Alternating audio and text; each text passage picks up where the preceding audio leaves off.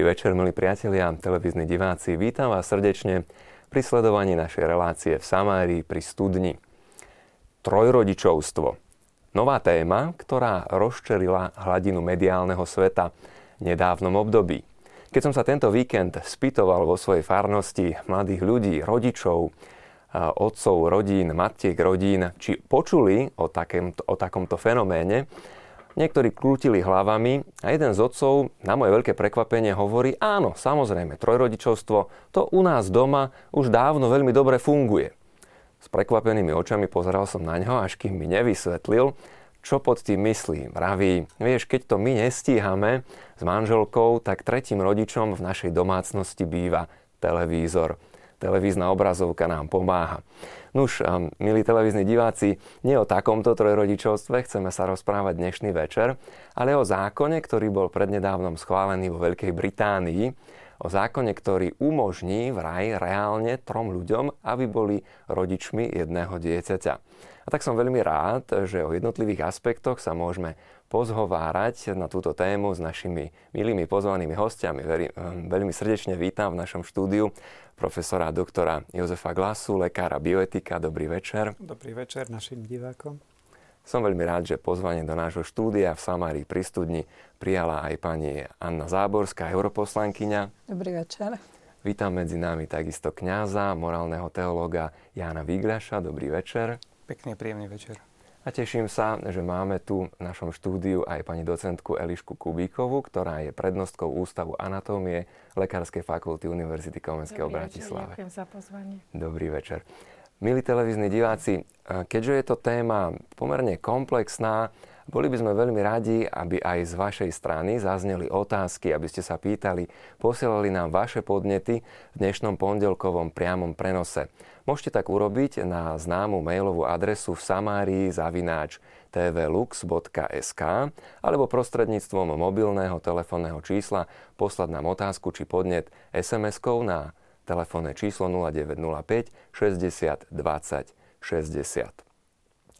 Sú ľudia, ktorí priam túžia potom, aby tento nový zákon, ktorý bol prednedávnom schválený vo Veľkej Británii, sa čím skôr uplatnil, aby sa čím skôr mohli narodiť, hovoria, že už v roku 2016, niekedy na jar, deti prostredníctvom techník tzv. umožnenia trojrodičovstva. Naopak, počuli sme aj o tom, že tento zákon vyvolal veľkú kritiku a mnoho pochybností. Čo je teda jeho podstatou? Čo za tým stojí? Prečo vlastne sa tí britskí zákonodárcovia dali diskutovať na takúto tému a teda schválili e, možnosť e, tzv. trojrodičovstva? E, pán profesor, skúste nám to trošku ozrejmiť po tej technickej stránke. Čo je za tým? Tak je to celý veľmi zložitý legislatívny proces, ktorý prebehol vo Veľkej Británii. Schválili to obidve komory britského parlamentu a povedal by som, že je to veľmi smutný a veľmi nebezpečný a veľmi nešťastný zákon. Ehm, niektorí komentátori hovoria, že máličko to aj aj to aj liberálni komentátori hovoria, že to trošku príliš urýchlili, že možno, že mali ešte viac rokov počkať. To hovoria ľudia, ktorí vôbec e, nemajú problém s tým, že by také niečo sa malo robiť. Tento zákon je zvláštny tým, že vlastne dáva výnimku z absolútneho zákazu čohosi. A ten absolútny zákaz čohosi, ktorý, o ktorom je prakticky svetový konsenzus, teda súhlas, by som povedal, všetkých e, zdravo uvažujúcich krajín a všetkých zdravo uvažujúcich e, ľudí e, a odborníkov je, že je zakázané a nesmie sa robiť taká gen, genová manipulácia alebo genetická manipulácia, tam sú detailné rozdiely v tej terminológii a vo význame, ale poviem jednoduchšie, taký zásah do genetickej výbavy človeka, ktorý by bol ďalej prenosný na potomstvo. E, to má mnoho dôvodov. Jeden z takých e, zásadných dôvodov je, že ovplyvnením genómu, teda genetickej výbavy jedného človeka, tak, že sa to prenáša na ďalšie a ďalšie generácie, sa ovplyvňujú vlastne všetky ďalšie generácie, ktoré po tomto človeku prídu. Dobre, ale chcem sa ešte spýtať, aby aj sme rozumeli tej podstate, že o čom tá diskusia sa vlastne viedla.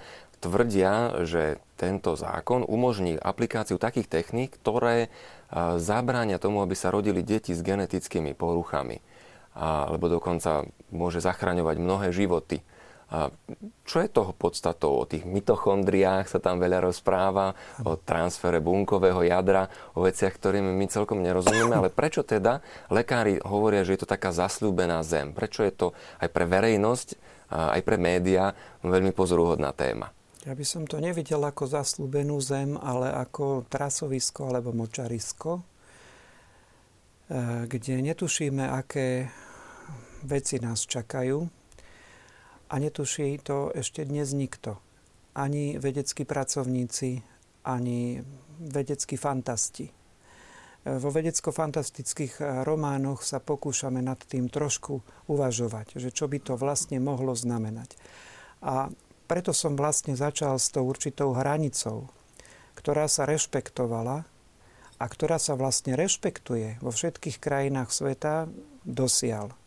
Jediná, jediná výnimka na celom svete je od nedávna, teda od vlastne februára, Veľká Británia. E, mohli by sme veľa hovoriť, prečo to takto vôbec bolo možné v Británii schváliť. Je tam viacero precedensov, ktoré tomu teda predchádzalo tomu viacero vecí, ale tie nie sú predmetom dnešnej relácie a veľmi by sme to skomplikovali aj pre našich eh, divákov.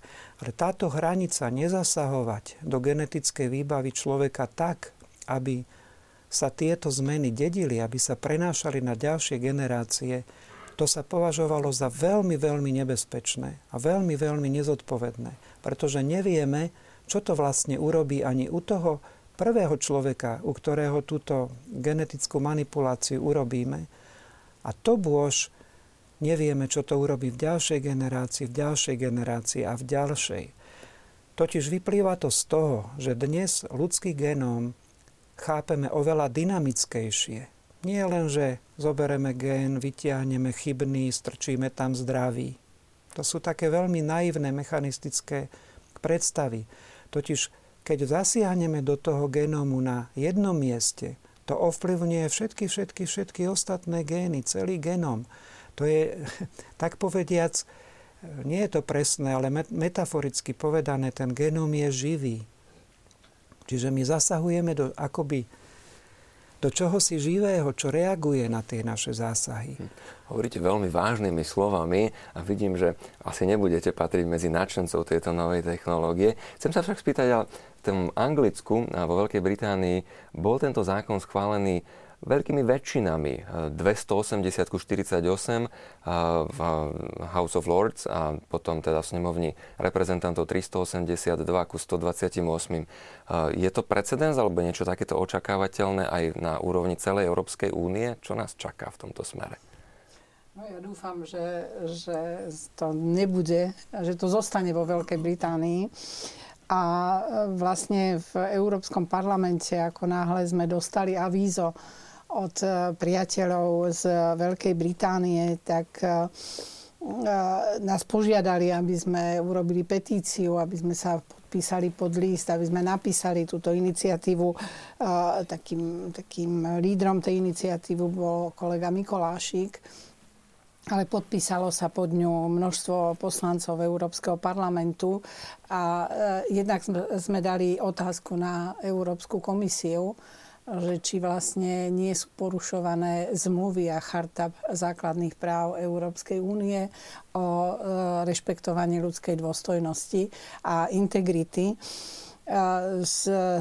Napísali sme list e, premiérovi Cameronovi, napísali sme list e, ministrovi zdravotníctva, ale Vyzerá, že teda eh, nejak tá, ten, ten svetový ohlas alebo ten európsky ohlas nebrali veľmi do úvahy.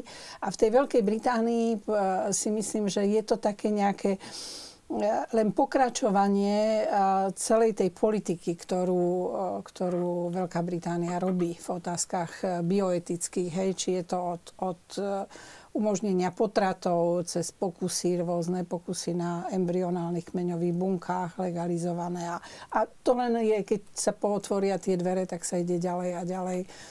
A, a, a ja, čo sa ja osobne čudujem, alebo čo, čoho sa obávam, že vlastne ak to bude, e, bude zaradené do 8. rámcového programu Horizont 2020, tak sa môže stať, že vlastne to bude financované z peňazí európskych daňových poplatníkov. Čiže nakoniec ešte aj slovenský daňoví poplatníci budú prispievať na vyrábanie ste embryí, ktoré majú, alebo detí, ktoré majú troch rodičov a pritom s tým vôbec nemusíme, nemusíme súhlasiť. Ako vôbec dieťa môže mať troch rodičov? Ako je to možné tak nejak laicky vysvetliť, aby sme to dokázali pochopiť? Ja neviem, či to odborná verejnosť, alebo skúsime my, nejak, ktorí nie sme celkom lekári, objasniť divákom, že o čo tu ide? Možno, že by som predsa sa len pokúsil to, to naznačiť. Aj som by sa vrátil k vašej predchádzajúcej otázke, lebo som viac hovoril o tej hranici, ako možno tá otázka by mohla aj znieť, že vlastne čomu to má slúžiť, alebo prečo takýto zákon, ktorý takto ruší jednu veľmi silnú hranicu zdravého rozumu, prečo vôbec takou veľkou väčšinou hlasov sa v tej Británii prijala. Ja by som len odbočil, že to je vlastne ďalší doklad toho, že demokracia a demokratické procesy nie sú vždy záslu- e, zárukou toho, že zvíťazí zdravý rozum. A spôsob hlasovania nie je vždy hľadanie, e, vhodný na hľadanie pravdy a podobne. Ale o čo vlastne ide a, a čo vlastne bol ten medicínsky problém, ktorý akoby sa tu otvorili dvere na jeho riešenie takýmto spôsobom. V podstate celý zákon umožňuje len to, že sa naproti zákazu, ktorý platí, zostáva ďalej platiť ten zákaz, sa poskytuje výnimka, licencia na určité manipulácie e, genetické alebo teda celulárne, bunkové manipulácie. A ten prvý dôvod, taký obyčajne to býva vždy nejaký ťažký prípad, srdce rvúci prípad. A ten srdcervúci prípad naozaj e, sú tzv. mitochondriálne choroby. Čo sú to mitochondrie? A veľmi zjednodušene povedané, a bolo to vo všetkej svetovej tlači takto prezentované, mitochondrie sú akoby baterky, baterky bunky, ale to je veľké zjednodušenie, to sú vlastne elektrárne, malé, malé elektrárničky, ktoré pre bunku vyrábajú energiu. Myslí sa dokonca, že mitochondrie pôvodne boli samostatné mikroorganizmy, ktoré kedysi veľmi dávno e, sa schovali do buniek a začali teda v nich vnútri žiť a bunky ich v sebe nechali, aby im produkovali energiu.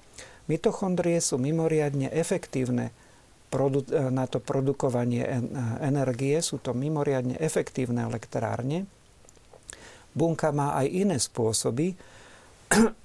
Napríklad, keď ide na kyslíkový dlh, tak vtedy produkuje inými spôsobmi energiu. Ale sú zďaleka tieto iné spôsoby nie také, také účinné. Také, také účinné. A preto, keď tieto elektrárne, bunky, teda mitochondrie, sú narušené, E, či už z genetických dôvodov, alebo nejakými liekmi, alebo nejakými toxi, toxickými látkami a podobne, tak pre bunku to znamená veľký problém, veľký malér.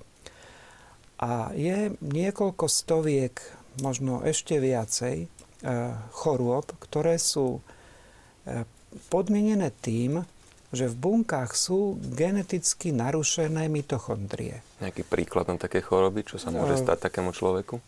Môže sa, môže sa stať všeličo. E, môže byť e, od detstva narušený vývoj dieťaťa, môže byť e, vývoj poznamenaný závažnými neurologickými, psychickými problémami.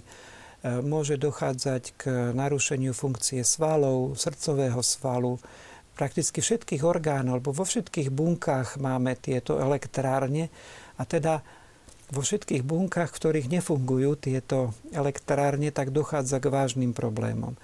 E, niektoré detičky sa dožívajú len veľmi krátko, zomierajú týždne po narodení, niektoré zomierajú už intrauteríne a podobne. Sú to veľmi, e, často veľmi závažné ochorenia, ale tiež záleží od toho, že aká časť tých elektrární je postihnutá. Pretože veľmi často to je len určitá malá časť, malé percento tých elektrární, ktoré nefungujú a tie ostatné to vedia kompenzovať v tých bunkách. V Veľkej Británii prebehol ten prípad pani Sharon Bernardy, ktorá mala 7 detí, 6 jej zomrelo ešte skôr než odišli z pôrodnice a ten 7 chlapec sa dožil myslím okolo 20 rokov a takisto zomrel na zástavu srdca. Že bol taký srdcervúci príbeh a vlastne myslím, že tam niekde od toho sa odvíja aj tá argumentácia, že tomuto sa dá zabrániť, ak použijeme tie nové techniky. No a tá manipulácia verejnej mienky je v tom, že sa ukáže takéto ťažko postihnuté dieťa, čo je naozaj, ehm, naozaj veľmi závažné, veľmi ťažké pre rodičov, pre to dieťatko a tak ďalej a povie sa, že tu máme možnosť, ako tomu zabrániť. Ale tá manipulácia je v tom, že to neplatí pre toto dieťa. Čiže to dieťa sa vlastne nelieči. To dieťa sa nelieči, to, tomu dieťaťu tieto metodiky vôbec nejako sa ho netýkajú. Mhm. To dieťa je len plagát, pomocou ktorého, alebo reklamný slogan, pomocou ktorého sa tie techniky vlastne uvádzajú na trh, tak povediac, alebo sa uvádzajú do legislatívy. Mhm. Pochopiteľne tomu dieťatku, záleží od toho, aká to je choroba, sa dá pomôcť určitými e, postupmi, medicínskymi liekmi a podobne. Hovorím, že záleží to od toho, aké ťažké je to postihnutie a podobne. Podstate sa tiež hovorí, že každý z nás má vo svojich bunkách určitú časť mitochondrií, ktoré nie sú úplne v poriadku. Mm. Ale vidíte nás tu okolo a nepôsobíme, že by sme boli nejakí veľmi chorí. Hej? Čiže organizmus mnohé vie vykompenzovať a keď je to veľmi vážne, potom je to veľmi vážne. Mm. Teda spôsob... Problém je v tom, že, že e, pokiaľ e, dochádza k počatiu človeka, tak vlastne všetky mitochondrie, ktoré ten človek e, získava, ten nový človek, vlastne pochádzajú z vajíčka, čiže od matky. A ak matka má e, bunky s chorými mitochondriami, zjednodušene povedané, má aj vajíčka s chorými mitochondriami a teda človek, ktorý sa narodí z takýchto vajíčok, ak je teda dostatočne veľký počet tých chorých mitochondrií v tom vajíčku, môže sa stať, že tá matka nemusí mať také veľké percento chorých mitochondrií v tom vajíčku, čiže sa môže narodiť aj zdravé dieťa.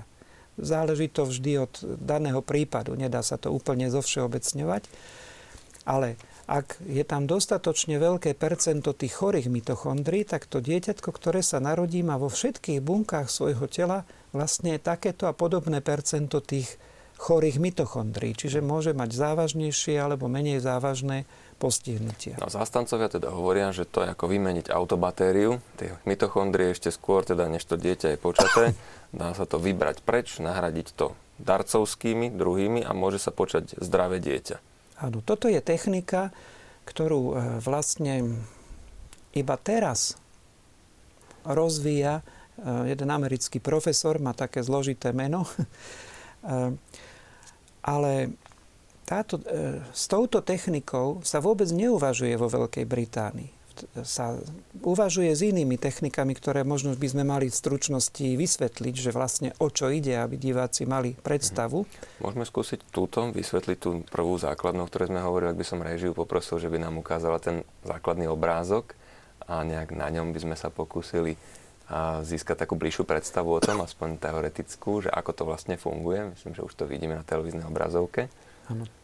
Toto, čo vidíme, e, e, by som mal len malú poznámku, že tie e, zelené zrnka a tie červené zrnka, to sú vlastne schematicky znázornené tie mitochondrie. A my vidíme, že tých mitochondrie je tam veľmi veľa v tej bunke. Čiže mm-hmm.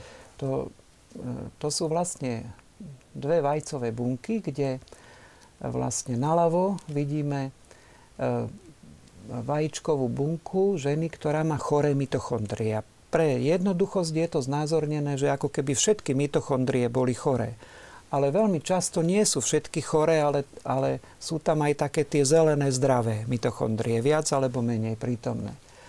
A druhé vajíčko, ktoré vidíme, to, to oranžové, vlastne je vajíčko darkyne, teda ďalšej ženy.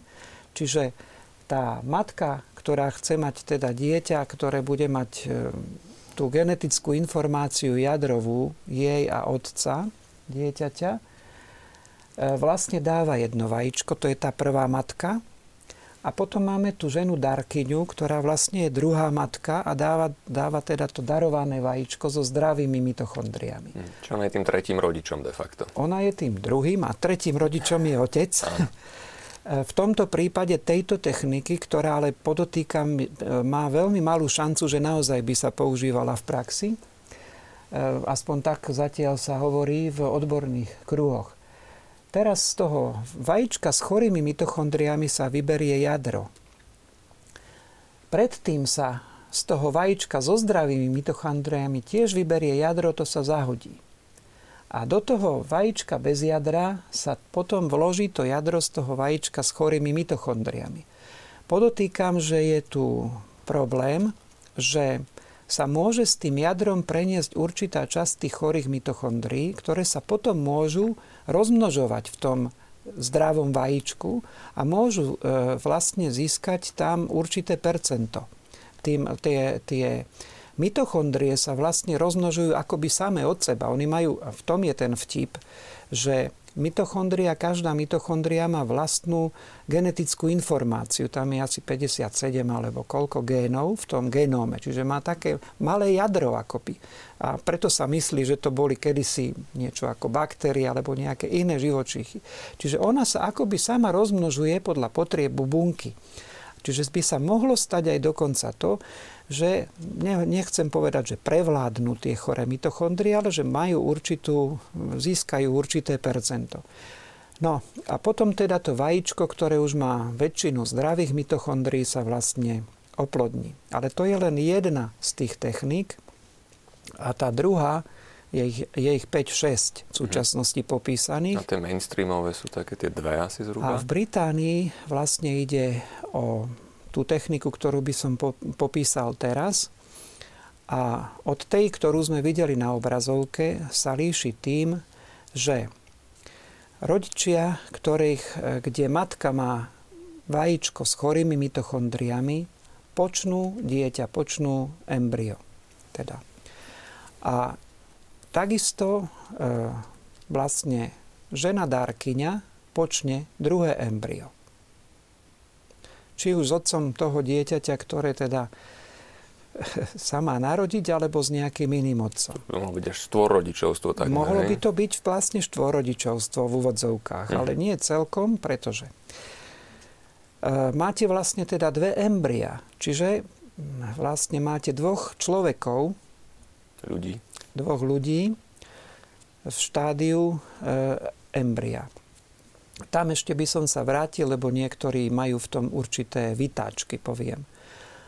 Teraz e, vyberiete z toho embria so zdravými e, mitochondriami jadro, čiže vlastne zabijete zdravé embryo. Vyberiete, to, to jadro zahodíte.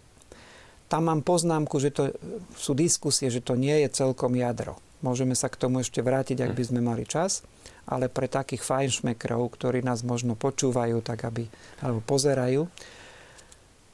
Potom z toho embria, ktoré má väčšinu chorých mitochondrií, alebo významný počet chorých mitochondrií, dokonca to ale ani neviete, aký významný je, a to už sú detaily, vyberiete to jadro a presuniete ho do vlastne toho, čo zostalo z toho prvého embria. Čiže zabijete druhé embryo. Mm-hmm a vytvoríte tretie embryo.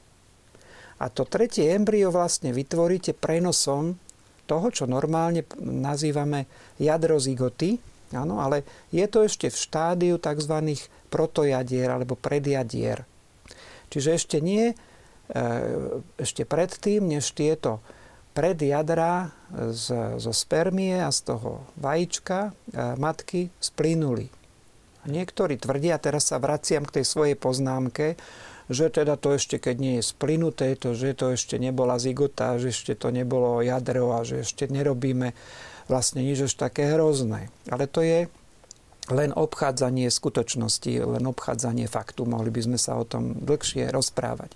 Čiže táto technika znamená, že vytvoríte dve embria, jedno zdravé, jedno s chorými mitochondriami, zabijete, zabijete to zdravé embryo, vytiahnete z neho vlastne jadro. Keby ste ho nechali na pokoji, tak sa kľudne ďalej rozvíja a tie jadra splynú a ide, ide to ďalej. Máte embryo s chorými, vytiahnete z neho to jadro, prenesiete do ďalšieho. Čiže zabili ste dve embria, vytvorili ste tretie, tretie. embryo, mhm. Metódou e, prenosu jadra, niekto hovorí, že dobre, nie ešte úplne hotového jadra, ale všetko, čo to jadro potrebuje, tam už máte. Mm. A Čiže takto vytvorené embryo sa vlastne technikami umelého oplodnenia to už vloží do tela matky. Vlastne už máte embryo, ktoré sa vkladá potom do tela matky. Mhm. No je to poriadne Takže komplikované. Takže ste klonovali, prosím, upozorňujem. Aha. Aspoň podľa celkom normálneho, zdravého rozumu. A klonovali ste vlastne to embryo s tými chorými mitochondriami. Hej, to embryo s tými chorými mitochondriami, toho jadro ste zobrali a vytvorili ste embryo s zdravými mitochondriami, ktoré je v tej e, genetickej informácii jadrovej, v bunkovom jadre geneticky identické. A ja to špeciálne hovorím pre fajnšmekrov takto komplikovane, lebo to je presná definícia klonovania, ktoré sa myslí, že, že je niečo tak horibilné, tak horibilné, že, že vo všetkých civilizáciách zatiaľ na, na svete je konsenzus, že takto by ľudia na svet prichádzať nemali. nemali. Či tých červených čiar je tu prekročených hneď niekoľko, dalo by sa povedať. je ich tam prekročených. Divák Peter Strnavý nám hovorí, že si myslí, že takéto zákony sú podľa, toho, podľa neho dôsledkom toho, že ľudia sa majú príliš dobre a že sa začínajú hrať na pána Boha, alebo tak trochu žijú aj ako keby pána Boha ani nebolo. Je to naozaj hranie sa na Boha? Prekročilo sa tu nejaká hranica? Čo to spôsobí do budúcnosti? Aké sú tie rizika, ktoré to môže ešte priniesť? Čo to bude znamenať pre ľudstvo? Ja by som povedala taký ten svoj pohľad vôbec na túto tému. Tak jednak som lekár, hej, tak nemôžem tvrdiť, že tá veda nemá progredovať, pretože taký je vývoj a chvála Bohu mnohým vedeckým úspechom sa mnohé ochorenia dajú liečiť, ale toto je skutočne taká citlivá otázka. Možno tu stojí za otázku, eh, jak sme dospeli k tejto myšlienke keď si zoberieme, že každá etapa ľudských dejín má svoje nejaké špecifické ochorenia, proti ktorým sa teda ľudstvo bráni a snaží sa nájsť liek, možno v súčasnej dobe je aj to, že vyskytujú sa ochorenia, ja neviem, cukrovka, Parkinsonová choroba. Štatisticky je uvedené, že 6, na 6,5 tisíc e, živonarodených detí je jedno postihnuté. Môže to byť, jak aj pán profesor hovoril, že sú to ochorenie srdca, pečenie alebo napríklad e, svalová dystrofia. A na základe toho si myslím, že e, toto, čo začalo, možno sa, aby som neodsudzovala všetko, celú tú vedu a vývoj, Jasne. že prečo, prečo možno k tomuto došlo aby, aby, e, sa, aby sme sa zbavili, povedzme, týchto ochorení. Hej. Ale mm, zbaviť sa zase týmto spôsobom, že teda e, budeme sa snažiť vyklonovať alebo urobiť všetko preto, aby sa narodilo zdravé dieťa. Samozrejme, ja som matka, pani poslankyňa takisto túžbou každého rodiča alebo rodičov je, aby sa narodilo zdravé, zdravé dieťa. dieťa. Len e, otázka je, že my vlastne tým, jak bolo povedané, to je veľmi náročná technika a podstate by som mohla povedať, že je to predsa len už živý materiál alebo niečo, do čoho my zasiahneme. A z hľadiska, ja neviem, etiky alebo humánneho zmýšľania lekára tu nastáva otázka, že akokoľvek my chceme, poviem obrazne, vytvoriť zdravé ľudstvo alebo zdravých potomkov, či my aj v rámci vedy až do takého, do takého, do takej hĺbky máme právo.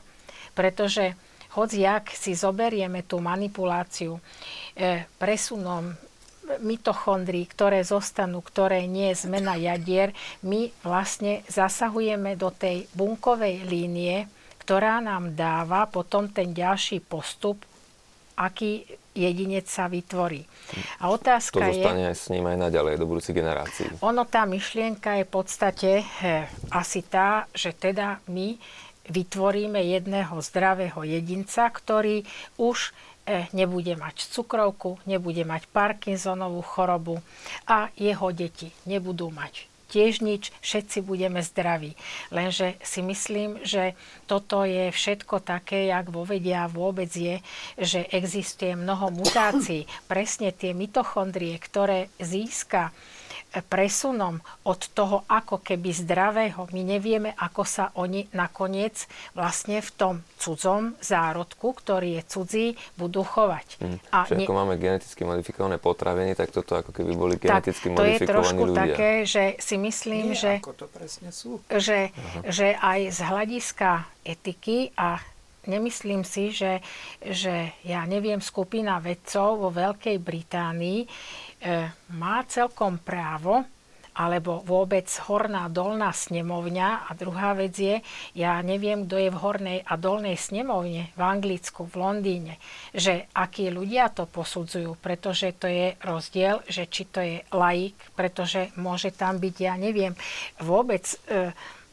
čo k tomu nejaké blízko nemá, len sa mu možno e, bude páčiť tá myšlienka, že hurá, budeme mať teraz zdravé deti.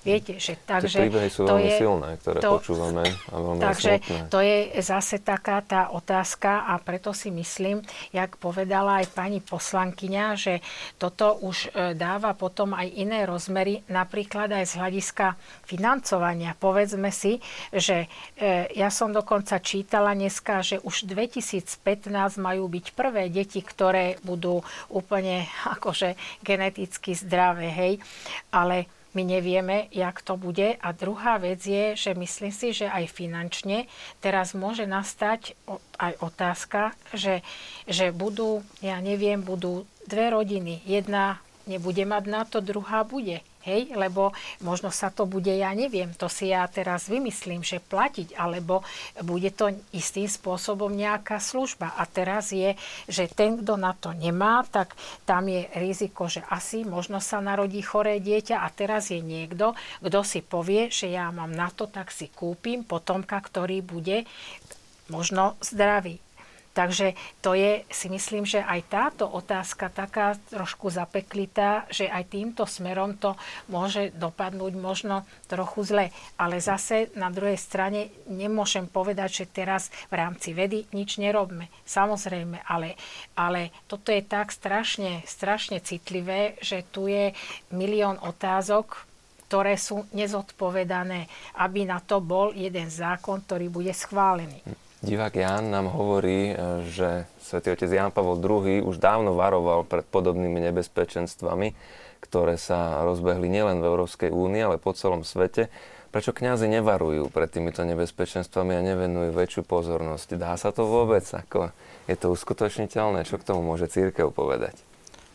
Že by nevarovali. Ako oni varujú, len e, kým sa to človeka netýka, tak, tak to nepočúva, alebo nevníma to ako, ako, ako veľmi dôležité. A potom, keď sa to, keď sa to stane, tak e, sa samozrejme sa hľadá obetný baránok, kto za to môže a prečo na to nepoukázali. Veď napríklad vieme, ako e, vytýkajú teraz po toľkých rokov druhej svetovej vojny pápežovi Piovi 12. Že, že sa nezastával dostatočne vtedy Židov počas druhej svetovej vojny. Takže to je, to je len taká otázka, že vtedy, keď si človek zrazu uvedomí, že je tu nejaký problém, tak potom by chcel, aby sa zrazu o tom, o tom, o tom to hovorilo. A církev o tom hovorí. Hovorí o tom aj o iných problémoch.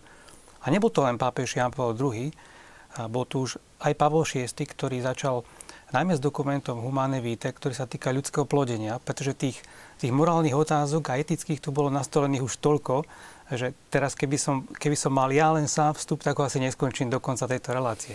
Hej, že to, čo to je pani docentka hovorila, že hm, je úžasné, ako veda pokročila. A církev nikdy nebola proti vedeckému pokroku. Ani, ani pro, a už vôbec nie proti lekárskej vede. Ale že si kladla otázku, ktorú si kladli aj mnohí neveriaci, ktorú si dodnes kladú mnohí vedci, kde je tá hranica, ktorú nesmieme nikdy prekročiť. A oni si uvedomujú, že totiž máme v rukách obrovskú moc. A najmä vtedy, keď má v rukách ľudský život. Veď každý lekár to vie. Mm, aj, aj obyčajný, povedzme, obvodiak, praktický lekár, že ja tu narábam s nástrojmi a vecami, ktoré v rukách nevzdelaného alebo zlého človeka môžu byť smrtiace. Používa nôž, používa lieky, používa opiáty, analgetika. A preto lekári od začiatku svojej, nieže kariéry, svojho vzdelania sú vychovávaní na tých normálnych fakultách k tomu, že pracujú nie s tkanivom, nie s nejakým genetickým materiálom, pracujú s človekom. A tá hranica, ktorú nikdy nesmú prekročiť, je ľudská prirodzenosť. To je použitý filozofický a teologický výraz, povedané tak veľmi laicky. Človek nikdy nie je niečo, vždycky je niekto. A začína vznikať vtedy v tom okamihu počatia. Do toho samozrejme vstupuje filozofia, ktorá sa vždy snažila definovať, a tu nehovoríme len o kresťanskej filozofii, hovoríme o sekulárnej filozofii, čo je človek, čo je ľudský život, čo je ľudská osoba, čo je to smrť? Ťažké otázky, nikdy nedá dostatočnú odpoveď na to a práve preto tá filozofia aj teológia jestuje, pretože sa stále snaží toto zodpovedať. A napríklad to, že to, celé toto vzniklo e, vo Veľkej Británii, menovite priam, priamo v Škótsku, ako vôbec nie je náhoda. Už vo Veľkej Británii bol práve vymyslený termín vedecký eugenika, z grečtiny eugenika, dobré gény. Mm-hmm. V roku 1912 tam bol, bolo prvé medzinárodné stretnutie eugenického hnutia. Tam bol vymyslený práve tento názov.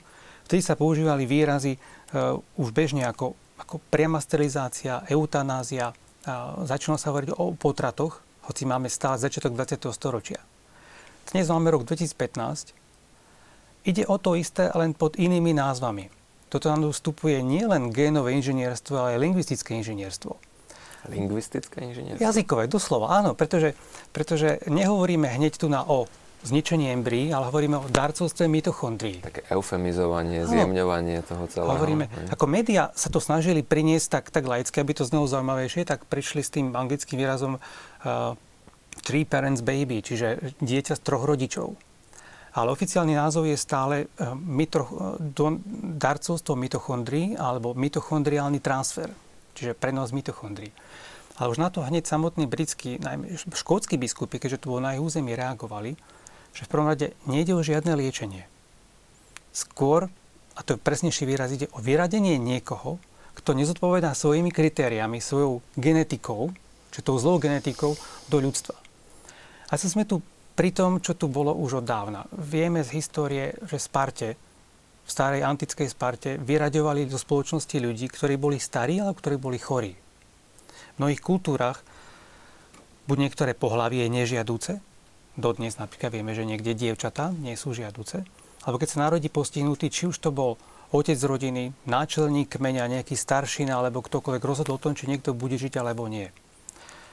Sme tu pri tej otázke, ktorá zaznela, či sa tu hráme na Boha od toho prvotného hriechu stále v tom momente, keď si človek uvedomí, že má moc alebo môže mať moc nad niekým iným, tá, tá moc vie byť fascinujúca.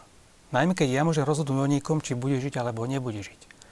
Len dnes máme na to oveľa sofistikovanejšie metódy, že vieme, vieme povedať, že už nie len tento človek, ktorý sa narodil, žiť nebude, a si povieme už rovno pri embriách, že tento človek nemá dostatočnú kvalitu alebo potrebnú výbavu na to, aby vôbec do, to, do ľudstva vstúpil, tak ho vlastne vyradíme. Je tu veľmi veľa argumentov aj zo strany cirkve, aj zo strany bioetikov, lekárov proti, čo ale zákonodárcovia nepočúvajú a budú vôbec počúvať. Čo bude ďalšie, alebo čo nás čaká po tejto stránke? Keď sa vrátim ešte len krátko k tomu, či sa hráme na Boha, tak toto povedal aj David Cameron pri, pri schvalovaní toho zákona. Odmietol, explicitne odmietol, že by sa vedci hrali na Boha, ale tí vedci chcú len, aby ľudia boli šťastní. Tam je možno pozoruhodné je to, že on sám Cameron prišiel o syna, ktorý mu zomrel ako 6-ročný na epilepsiu. Hej. A ten je osobný príbeh za tým skrytý, pravdepodobne no, trošku. Určite, určite, že, že to možno vníma trošku ináč, ale o to, o to je to mm, dôležitejšie, aby takéto osobnosti, ktoré sú aj mienkotvorné a, a premiér a, a podobne, vlastne možno, možno e, sa oslobodil od toho, od tej vlastnej osobnej skúsenosti a pozeral sa na to proste v, trošku, trošku slobodnejšie z, z, z nadhľadu. Ja teda moc, e, aj keď som patrím k legislatívcom, ale neverím legislatívcom, pretože, pretože už som zažila, odkedy som v Európskom parlamente, viacero dokumentov, ktoré sme príjmali. Hej, už pri dokumente, pri smernici o vzácných ochoreniach. Tam sa hovorilo, ako predchádzať vzácným ochoreniam a v, zabezpečenie finančné pri liečbe a podobne. A z hodov okolností jeden môj, môj grécky kolega dal návrh, aby a dokonca do toho dokumentu, aby sa robila predimplantačná diagnostika. A že koľkých rodičov môžeme zachrániť od toho, aby ste sa im narodilo chore dieťa, keď budeme robiť predimplantačnú... Povinne, čiže každý by a, na to musel no, ísť. Keď je aj e, možno aj podozrenie a podobne. Mm. Ale čo je, sme sa pred reláciou po ceste rozprávali s profesorom Glasom, Európsky parlament eh, prijal takisto dokument o pokusoch na, eh, o laboratórnych zvieratách, čo je možné a čo nie je možné. A napríklad u laboratórnych zvierat, po tých skúsenostiach, ktoré sú s klonovanými zvieratami, eh, aký, ako, ako sa rodia a aký je ich ďalší život, tak aby tie zvieratá netrpeli, tak je, e, v tom dokumente sme zakázali klonovanie zvierat. Prijalo sa moratórium. Priamo je hej, moratórium, že nemôžu sa... zvierat na hej, potravinové A na druhej strane o, o, o pár rokov neskôr, to sú možno 3-4 roky. Robíme kroku klonova, klonovaniu ľudí. klonovaniu človeka, čiže v, v tom 7. rámcovom programe explicitne Európska komisia, teraz je v 8. Horizon 2020 a ten, ktorý bol predtým program na 5 rokov pre vedu a výskum, tak predtým explicitne komisia povedala, že finančné prostriedky sa nebudú vynakladať na pokusy, kde sa ničia, kde dochádza k zničeniu embria. Hej. Už pri 8. rámcovom programe už, uh, už, do, už do tohoto programu to ne, uh, uh, nie, ne, nevsunula. Pretože tom, pri tom schirmom to bolo verbálne prenesenie, teda prednes komisie, ale komisia to počas tých 5 rokov dodržiavala. Hm, ale do 8. to nedali. Biznis, ktorý z toho to môže vyplývať? Aj sú tam, sú tam povedzme, perspektívy finančné? V, tom, v, tom, v tej Veľkej Británii je jediné centrum v Newcastle, ktoré, mm. Newcastle, ktoré teda je veľmi ďaleko v týchto, v týchto veciach a ktoré vlastne chce byť prvé na svete, ktoré takéto niečo robí. Čiže je to určitá taká národná, by som povedala, prestíž e, britská, že my budeme tí prví, ktorí vlastne dieťa zo skúmavky a teraz takéto dieťa. No, hovoria, a... že Louis Brown, keď sa mala narodiť jej matka, tiež nemohla si byť celkom istá, že či to bude bezpečné, či to bude v poriadku. Dnes už má Louis Brown svoje vlastné deti protiargumentujú takýmto spôsobom. Ale popri tom sa čudujem, že Američania ešte nič v tomto nezačali. Veď pra, Američania im práve, že dýchajú na, na krk A je tam niekoľko tých ďalších centier, ktoré to, totiž to sú veľmi zložité veci, e, ktoré naozaj by bolo možno celá relácia, keby sme to chceli vysvetliť a aby sa tiež neusmievali odborníci celkom, ktorí to počúvajú, že sa snažíme to veľmi zjednodušiť, mhm, aby mhm. sme e, ako si sa zmestili aj do času, aj do priestoru, ktorý máme. Čiže v Spojených štátoch je niekoľko centier, ktoré sa o to usilujú, ale nie ich tiež veľa. To toľko, čo by si človek myslel. Ale e, situácia v Spojených štátoch je taká, že tam je veľmi vážený úrad, ktorý sa volá Food and Drug Administration, to je vlastne úrad pre potraviny a, a lieky. A ona, on, tento úrad má na starosti vlastne reguláciu štátnu celej oblasti liekov, veľkej časti medicíny, všetkej možnej vedy.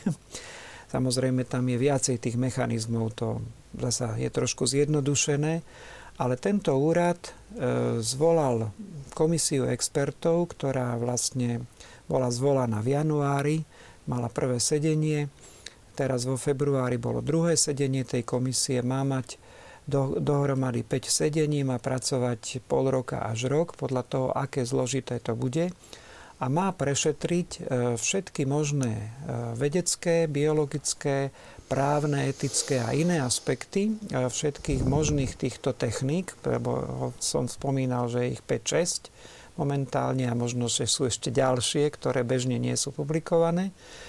A má dať zásadné stanovisko potom, od ktorého by sa mala odvíjať e, teda národná politika v rámci, v rámci Spojených štátov amerických. A teda uvidíme, ako to dopadne. Tie prvé zasadnutia poukázali na veľmi závažné rizika, e, práve ako tu aj niektorí z nás už povedali, množstvo, množstvo otvorených otázok. E, ja by som chcel povedať, že tak ako to teraz sa javí vo Veľkej Británii, vlastne je to každé to jedno embryo, ktoré takto vlastne sa zmanipulovane e, zmanipulovanie prípravy vytvorí, je vlastne experiment na tom jednom konkrétnom človeku. Nikto netuší, ako to naozaj bude u človeka fungovať. Doteraz e, sa... Neboli nejaké pokusy boli, na myšiach, primátoch? Alebo boli podobné? pokusy na myšiach, boli určité a nie len na myšiach, aj na iných hlodavcoch a podobne, ale to by bola oblasť, kde by bolo možno patričné s tým pracovať. A aj to s určitými etickými mantinelmi, ako tu pani poslankyňa spomenula, že, že pre hospodárske zvieratá sa prijalo moratórium, pretože sa povedalo, že pre zvieratá je to utrpenie príliš veľké, keď, keď im to robíme, to klonovanie. Možno je to aj tým spôsobené, že je tu istý e, závod, kto v tom bude prvý. Tak vo vede každý chce mať Nobelovú cenu, ktorá prináša kadečo. Viete, povedalo sa, že nebude nasledovať žiaden tzv. E, klský svah, ktorý, po ktorom sa to bude zosúvať dole, ale pár dní potom, keď to schválila ešte len prvá, prvá komora britského parlamentu, tak už sa nechal ten americký výskumník počuť, že, že teda v Amerike to treba urýchliť. Ozvali sa všelijakí takí zvláštni bioetici, ktorí v tom nevidia žiaden problém, lebo to je len výmena bateriek.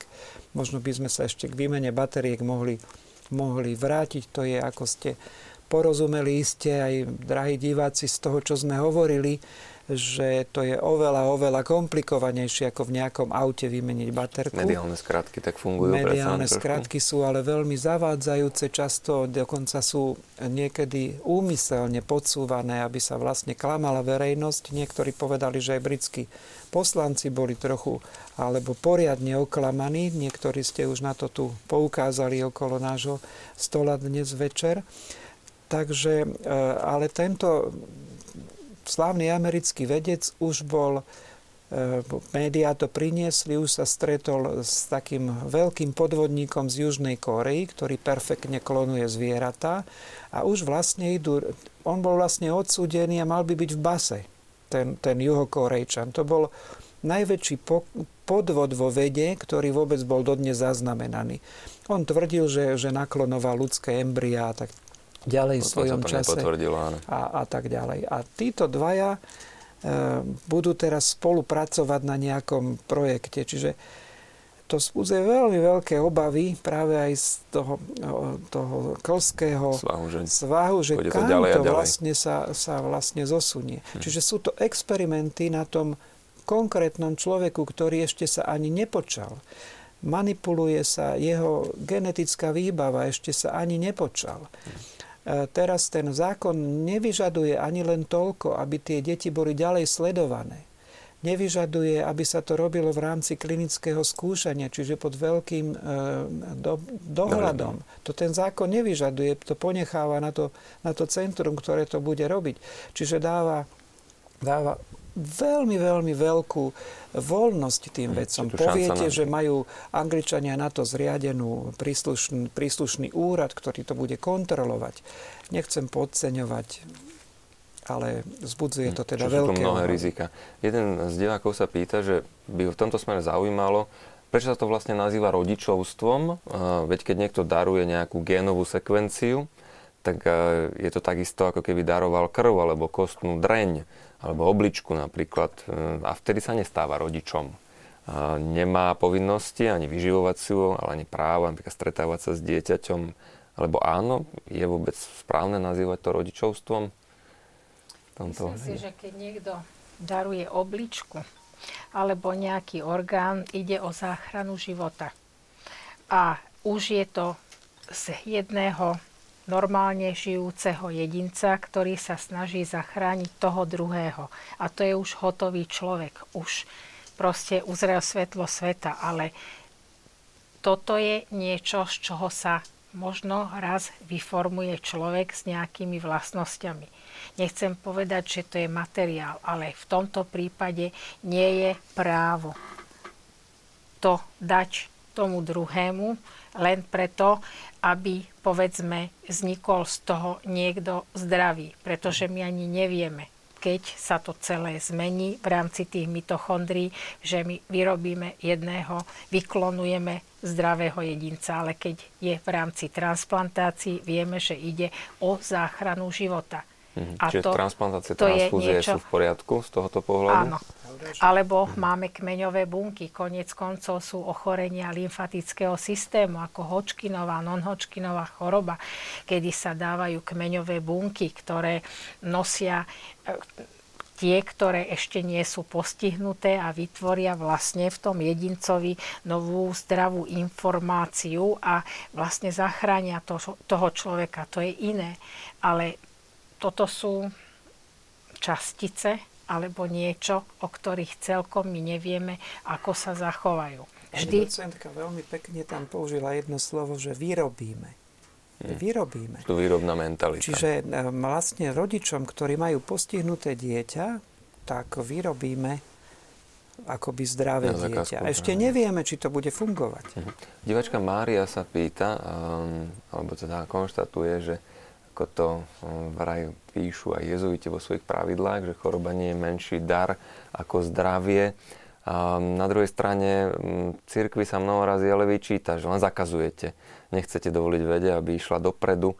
A tak na jednej strane teda hovoríte, že dobre, tak tie transfúzie sú v poriadku, to myslím, že aj v cirkvi s tým nie je žiadny problém, transplantácia. Tu na uh, dávate stopku. Na, namiesto, namiesto zakazujem by som skôr povedal, že církev vždycky chránila človeka. Chráni ľudskú dôstojnosť a chráni ľudský život.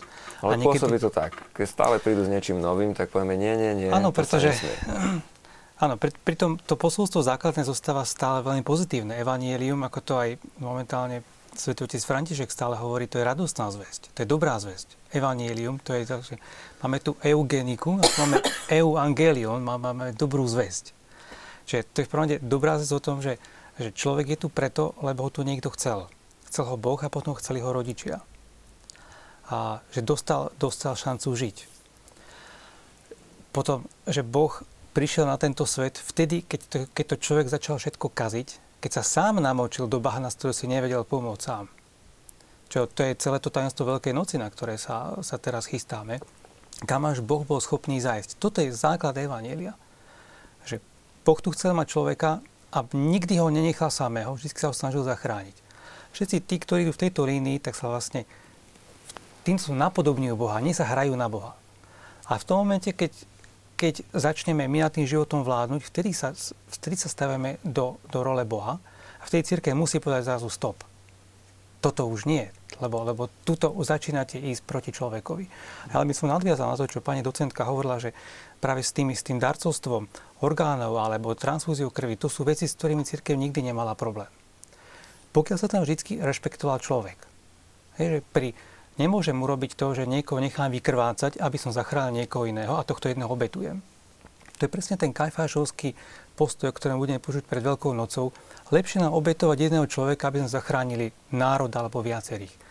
Presne o toto tu ide, že my, tu, my sme schopní obetovať niekoho alebo aj stovky ľudí, pretože kým sa vyvinula táto technika, stovky embryí bolo, bolo zničených. Hm, to nikto ale nevidí, samozrejme. Áno, takže a, a tu teda, ako som povedal, tu sa dotýkame aj toho, toho lingvistického inžinierstva, lebo nejde o darcovstvo ani pohlavných buniek, ani nejaké mitochondrie. Isté, pokiaľ sa darujú aj pohlavné bunky, či to vajíčka alebo spermie, zdanlivo by tam ešte nebol nejaký problém. Ale je to obrovský rozdiel, keď sa daruje krv, krvné bunky, alebo tie dospelé krvňové bunky, ktoré tu boli spomenuté, ako keď sa darujú pohlavné bunky, lebo to nie sú hociaké bunky. Tie hneď majú potenciál v tom momente, keď sa stretnú s tou, ktorá im chýba, tá, čo sa len polovičnú výbavu chromozomov, že z toho vznikne nový človek. A tieto bunky sú darované presne s týmto cieľom, čiže tam je rovno úmysel, že tu ideme vytvoriť ľudské embryo. Každý, každý z tých vedcov vie, že to nerobí len s nejakými bunkami. Tu vzniká ľudský život. Pamätám si jeden dokumentárny film pred nejakých 14 rokov o umelom oplodnení, ako tam ukazovali lekári, ktorí pracujú na klinikách asistovanej reprodukcie, ako to celé vzniká, keď vstrekli, vpichli spermiu priamo do vajíčka a to komentoval veľmi výstižne. Vidíte, takto vzniká ľudský život.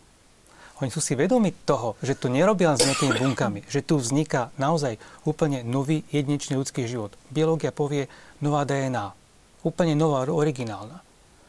A práve tu je vlastne tá hranica, za ktorú ani, ani veda ne, tá normálna zdravá veda nechce ísť, že zrazu vstúpi do novej jedinečnej ľudskej DNA, pretože vie, že to nie je len, len čistá nejaká bunková línia alebo nejaký program, ktorý funguje nezávisle. Že to je, tam je začiatok úplne nového ľudského života, ktorý nebude ničím iným ľudským životom, ľudskou bytosťou, ľudskou osobou, keď sa o toho nebude zasahovať. No tu tvrdia, že tu ide len tie mitochondrie, že ono by to bolo zasahovanie, hranie sa na Boha, ak by to bolo zasahovanie do samotného jadra, ale tu sú len no. mitochondrie. Takže, tá hranica sa neprekračuje. A už sme, najprv sme povedali to. Ja som tu spomenul uh, pápeža Pavla VI, ktorý ešte pred Jánom Pavlom II hovoril v encyklike Humane Vitae o ľudskom plodení, pretože tu sa dostávame k ďalšiemu etickému problému, že ľudské plodenie nie je čisto biologické rozmnožovanie. To sa nesmierne líši od párenia či rozmnožovania vo svete rastlinnej alebo živočíšnej. Tu sa stretajú dve osoby, ktoré v láske, to je ten ideál, dávajú život niekomu tretiemu, novej bytosti.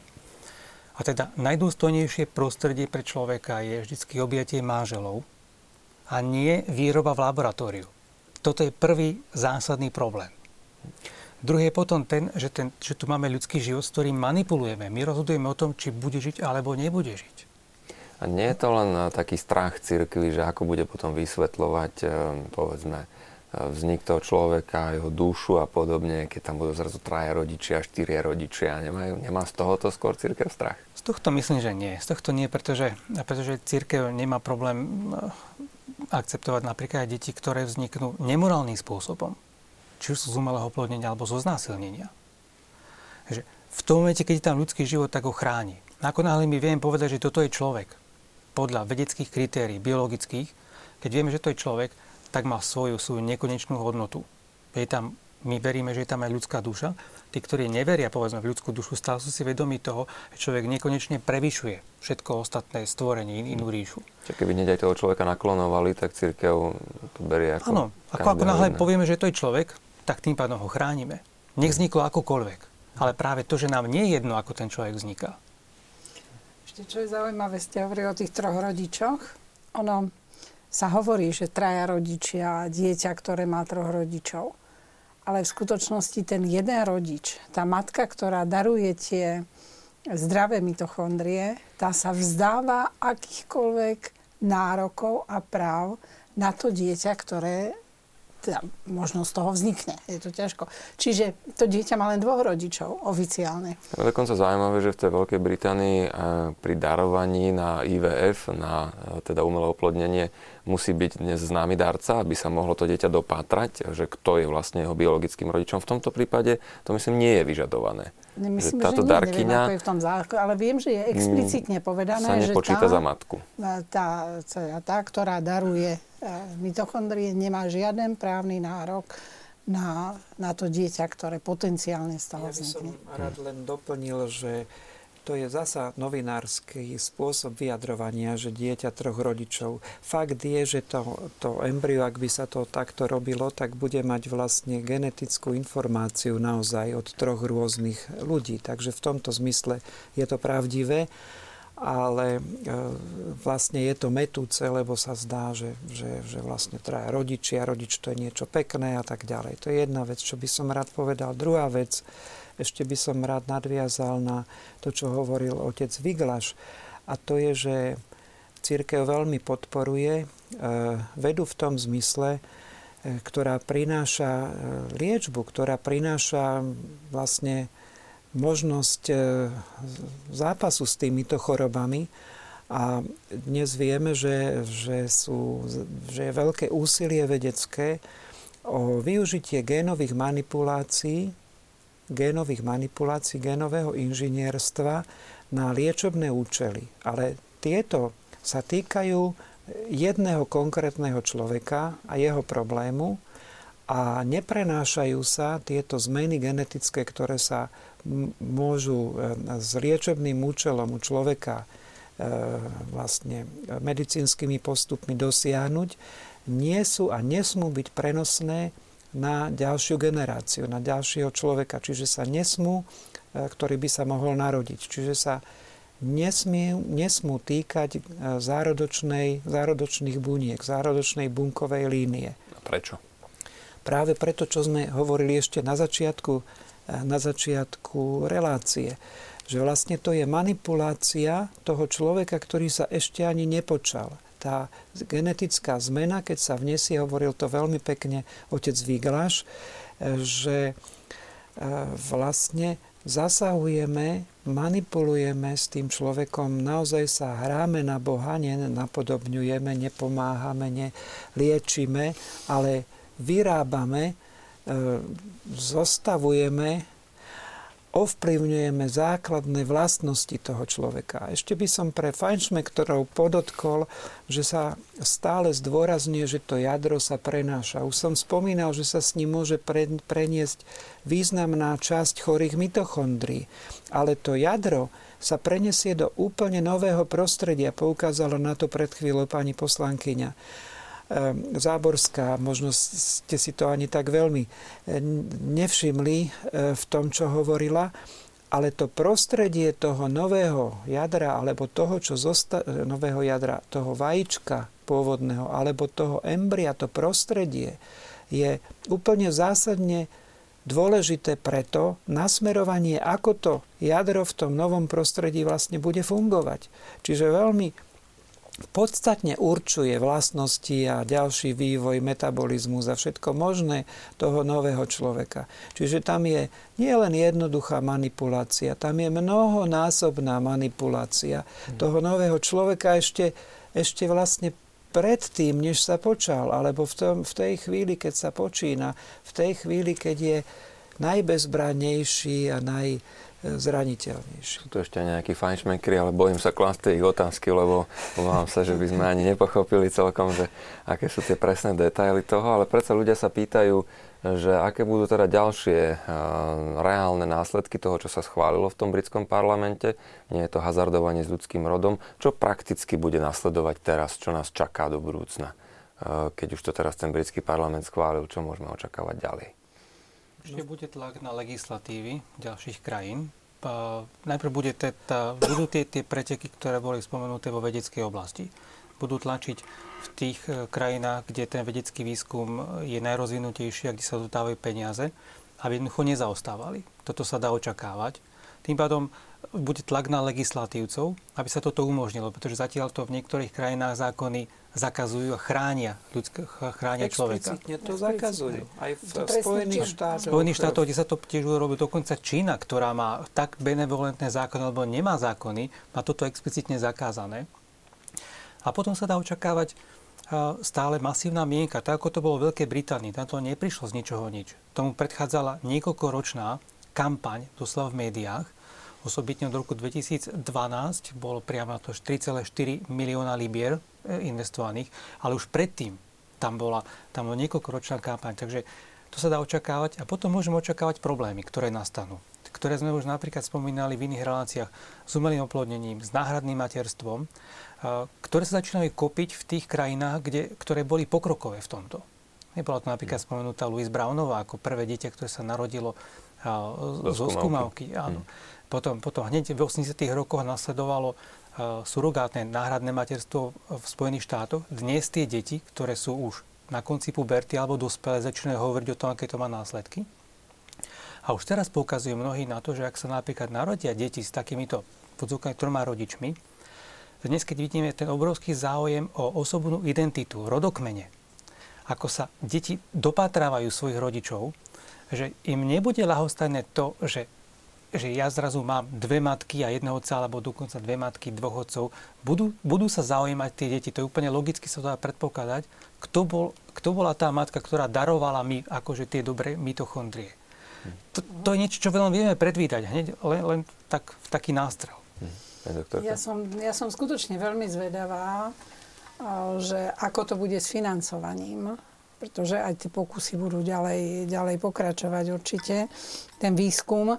E, Veľká Británia je v tej Európskej únii príjmaná ako, posudzovaná ako také neposlušné dieťa, ktoré, ktoré všetko kritizuje a, a všetko len na, na svoju zvrchovanosť otáča. A uvidíme, ako Európska únia v, v, v tom programe pre vedu a výskum napríklad zareaguje na to, ak Veľká Británia požiada ako jeden z projektov na uvoľnenie finančných prostriedkov z európskych peňazí, z európskych fondov práve na tieto výskumy. To som veľmi zvedavá, že či, či poslanci povedia, tak e, Britom nie, lebo oni, oni sú neposlušné deti. Ale ja sa obávam, že, že práve pre, te, pre ten newspeak, pre ten, e, tie slová, ktoré sa okolo toho používajú, hej, ako je to do, pre dobro ľudstva, pre šťastie rodičov a pre, mm. pre elimináciu e, niektorých chorôb. A s, že to zafinancuje jednoducho, že, že, to že, sa to, že, sa to, že sa to zafinancuje. No, niektorí diváci nám tu trochu naznačujú, že za pár rokov príde čas, keď uh, budeme vyznievať spiatočnícky, lebo sa to možno uskutoční, bude to bez problémov fungovať a my sme tomu bránili. Hypotetickú otázku nám kladie pán Dušan. Ak by sa časom predsa ukázalo, že metóda trojrodičovstva bude štatisticky bezpečná v zmysle dobrého zdravia takto narodených detí, ako by církev vtedy k nej pristupovala? Ešte tu podotázka, ak stihneme, aká je alternatíva pre ľudí, u ktorých je riziko tej mitochondriálnej e, DNA, že je chorá, čo by ste ako hostia odporúčali takýmto ľuďom? Možno za tú církevnú záležitosť e, morálny teológ, keby nám zodpovedal. Otázky bude reagovať rovnako, pretože presne tieto otázky už kladú britským biskupom a najmä škótske a britské biskupy na to odpovedajú. Ja som to už naznačil. Ten prvý problém, človek nemá vznikať v laboratóriu. Hmm. Človek má vzniknúť z lásky plného obietia svojich rodičov. Čiže keby to hneď od... perfektne fungovalo, stále tu je táto otázka, že ano. je to výroba. Presne tak, pretože toto boli hneď, hneď námietky vznesené už pri po tom narodení prvého dieťaťa zo skúmavky, takto keď to povieme ľudovo. Hmm. Ale lekári Lekári sa pýtali ešte pred narodením tohto dieťaťa, ako je to napríklad s technikami umelej inseminácie, ktoré tu boli skôr, než boli techniky umelého oplodnenia. To je trošku, trošku jednoduchší postup, ale to nemáme momentálne čas, ale už vtedy si lekári, ktorí mali svedomie, boli vedomí toho, že, že moment my tu zasahujeme až možno až príliš veľmi silno do ľudského plodenia a zrazu si uvedomujú, že a potom po umelom oplodnení, keď majú embryo, ktoré je mimo, mimo tela matky, v tom momente rozhodujeme, toto bude žiť, toto nebude žiť. On je to zaujímavý právny problém, pretože vytvoríme hneď niekoľko embryí a teraz si povieme tak, tieto sú embryá, ktoré musíme chrániť. Tieto sú tie, ktoré môžeme zničiť alebo musíme zničiť. A tieto máme nadpočetné, tak tie môžeme chrániť a nemusíme. Aj po právnej stránke je to hneď problém. Čiže církev ale v prvom rade bude vždy brániť dôslednosť človeka, ktorý nemôže byť zredukovaný na materiál genetický a bude brániť dôstojnosť ľudského plodenia, ktoré sa naozaj, ktoré sa nemôže byť predmetom manipulácie, nemôže byť výrobným procesom. Človek nemôže vznikať výrobu. Takže aj keby tá výroba bola úplne bezproblémová, v zásade, po svojom základe je chybná. Na, na strane druhej teda, ale samozrejme církev, ako si už spomínal, príjima také deti rovnako ako všetkých ostatných, ktorí sa počnú narode prirodzeným spôsobom. Čo tá alternatíva? Existujú nejaké alternatívy, iné možnosti pre týchto rodičov? Ešte by som povedala možno k tej prvej časti otázky, že e, myslím si, že nikto z nás tu není niekto, kto by robil trošku spiatočníka v tej vede všetci, čo tu sedíme, hovoríme len o tej obave, nie o pokroku vo vede. O mhm. tej obave, čo tá myšlienka, alebo toto, čo proste sa snažia títo veci dokázať, čo môže priniesť aj to zlé. Aby sme my nešli do niečoho, čo bude E, alebo dosiahne úplne iný efekt. Hmm, Takže to nejde, nejde o spiatočníctvo, ale je to veľmi háklivá otázka, pretože ak by to bolo také jednoduché, že naozaj nič sa nestane, nehovoríme o tých jednotlivých zmenách, o tých etických otázkach, každý z nás povie, je to super, tak všetci teraz budú sa rodiť len zdravé deti. Hej, tak Áno, ale to není teda, chcem povedať, spiatočníctvo, je to len istá obava a alternatívy.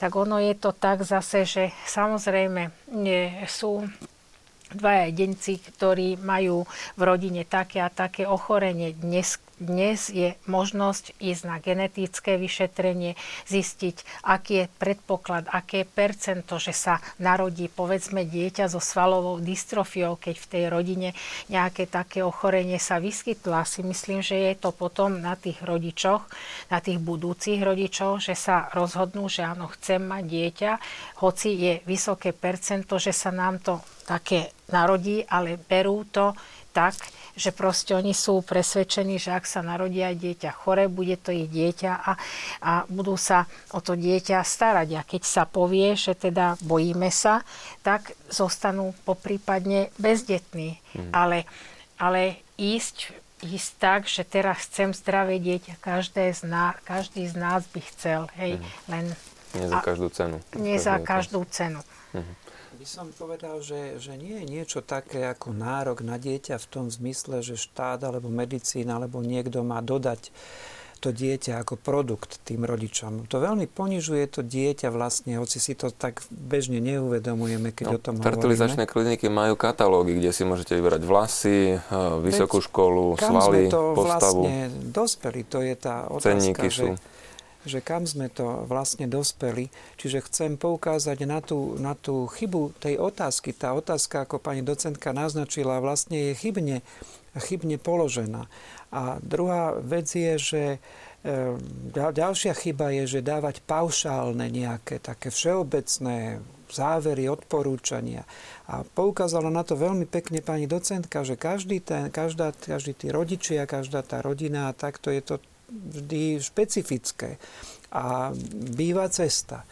A e, táto cesta, ktorá sa tu ukazuje a veľmi chváli, tak e, ja to nechcem prehnať, lebo pomaly bude naša relácia končiť, ale to vyzerá byť cesta do pekla.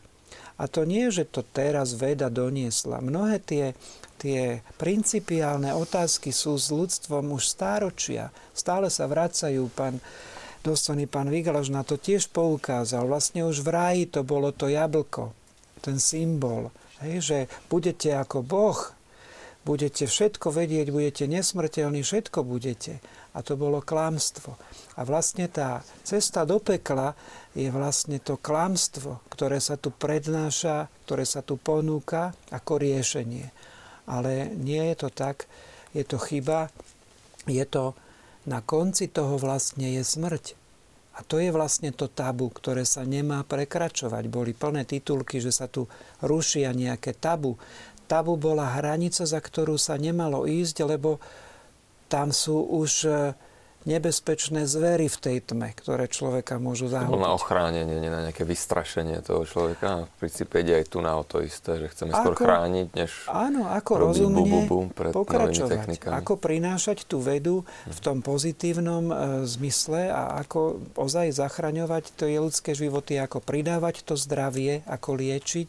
A to je to poslanie vedy. Nie vyrábať človeka na objednávku a vyrábať postupne ľudí, daných vlastností a tak ďalej. Ten skalský, skalský svah, svah, ktorý sa stále zvažuje. Tie alternatívy, myslím, že ešte predsa tu jedna nezaznela, taká, ku ktorej ľudia pristupujú, keď nemôžu mať deti. A, a to je adopcia. Myslím si, že mm, z hľadiska povedzme, morálnej teológie, ak sa rodičia vedomí si toho vysokého rizika genetickej dedičnej poruchy rozhodnú nemať vlastné deti. Je to aj morálne ospravedlniteľné takéto rozhodnutie, povedzme v súvislosti s tým, že sa rozhodnú adoptovať si dieťa? Je, je. To už, už Pius XII túto otázku riešil. Samozrejme potom s, s aplikovaním metód, ktoré sú morálne priateľné. Čiže nie za cenu toho, že keď sa také dieťa počne, tak ho, dám, tak ho dáme potratom preč, alebo formou koncepcie, ktorá, ktorá vlastne priamo zasahuje, ktorá vníma plodnosť ako problém, ktorá vlastne ju ničí. Čiže sú, sú to metódy, ktorými sa dá úplne prirodzene tá, táto plodnosť regulovať alebo plánovať a akceptovať takéto dieťa ako adopciou za takýchto okolností je absolútne prípustné? S, ja tým problém nie je. Pridal jeden, jednu perličku, pretože v okolí Stredozemného mora sú e, je výskyt talasém, je to určitá choroba tiež genetická a je veľmi vysoké percento výskytu v určitých populáciách. A tam vlastne dokonca církev, nie je to katolická církev, ale práve je to pravoslávna církev, e, vlastne e, odporúča a tak povediať aj podporuje predmanželské poradenstvo genetické. Aby sa mhm. nechali perspektívni manželia vopred vyšetriť, či nemajú e, vysoké riziko, že keď sa zoberú, takže budú mať deti, ktoré budú mať túto genetickú chorobu. Takže je to zaujímavé, že vlastne kresťanská církev, ktorá veľmi je blízka novom práve katolíckej cirkvi, takéto niečo e, podporuje, organizuje, odporúča a podobne. Čiže nie sú celkom proti, uh, proti pokroku. Vôbec nie. Uh-huh.